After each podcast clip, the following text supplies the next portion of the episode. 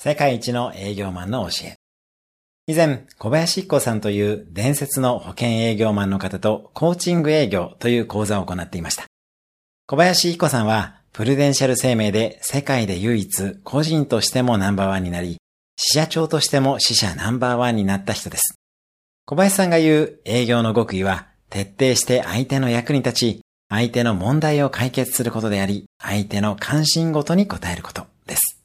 そのために、まずは徹底したヒアリングが大切で、相手のことを深く知るにはコーチングスキルが不可欠であると伝えます。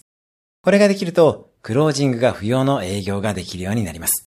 狩猟民族型ではなく、信頼を作る農耕民族型の営業が今の時代の営業です。今日のおすすめアクションです。今日会う人に質問をして相手が抱えている問題を探る。